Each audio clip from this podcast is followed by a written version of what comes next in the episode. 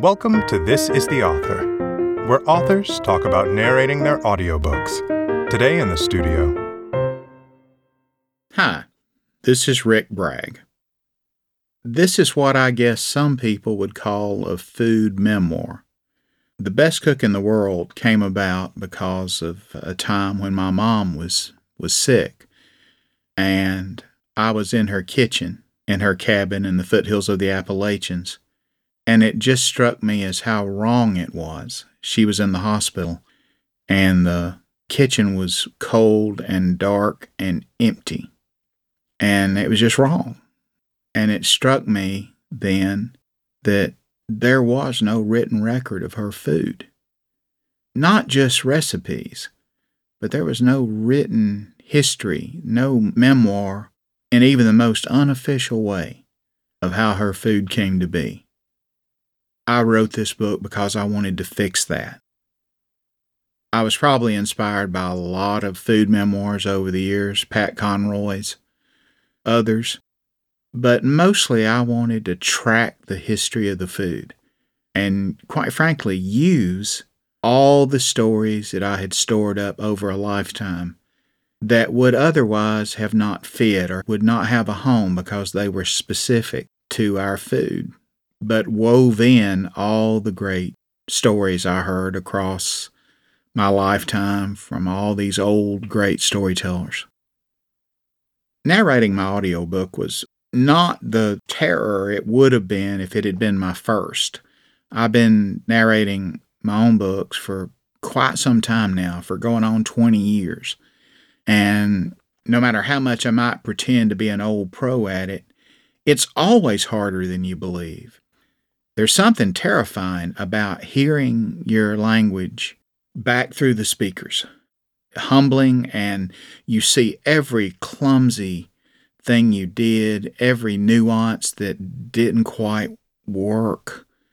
It's kind of like dancing in the dark. You just run into a lot of things that surprise you. And narrating this one was harder too because it was just longer. It's dang near 500 pages long, and I think we're about all out of breath at this point. There were about 500 words and phrases I didn't know how to pronounce. You always encounter that in narrating a book because while you may know how to spell it, you may not necessarily know how to use it. I wouldn't have time to count the words that I had to to, as we say in the professional book reading business, I had to go into the booth to get smarter people than me to tell me how it was done. But yeah, it's humbling to read your own book. I had a little trouble with Gruyere. Yeah, that was a bad one. I'm excited about saving, preserving the stories of not just the food, but the cooks. And, and I think that's the thing people need most to understand about this. It's the story of the cooks, not just the food. And while it definitely has a recipe or two or three or four or five in every chapter, it's a memoir. It's a food memoir and a food history and a food biography built around my mama's food. God, how can you not be happy and excited about saving that? Who is your dream narrator if you hadn't done it yourself?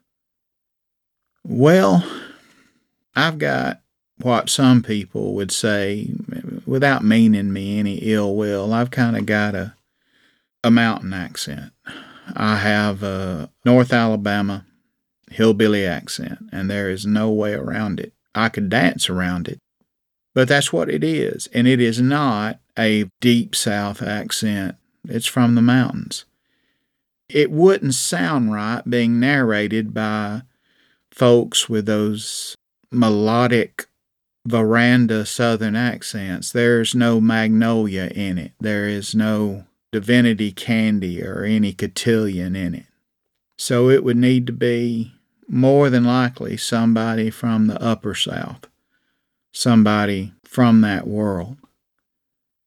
And I don't have a clue. As a child, most of the stories I was told were told. They were were made up by my people, and they were fairy tales in a sense, but they were stories about the animals in the woods, you know, which were the heroes in the stories. There was one told by my people called Crippled Possum about an old possum who led his family on a desperate journey fleeing a fox and sometimes a bear. I remember my people told it, my mother and others told it with great drama. I don't remember them reading me a lot of things when I was young. My mother is a reader, but I was one of the first, I guess, people to just absolutely get lost in books in my family. My dad liked to read. But now that my mother's vision has begun to fail, I read her my stories and read her pieces of the book. Although it's hard to read to my family because they'll kind of get antsy about halfway through and they'll start telling a story of their own. So it's hard to hold the floor. It's kind of like listening to telecasts of Parliament. Somebody's always trying to horn in or shout you down.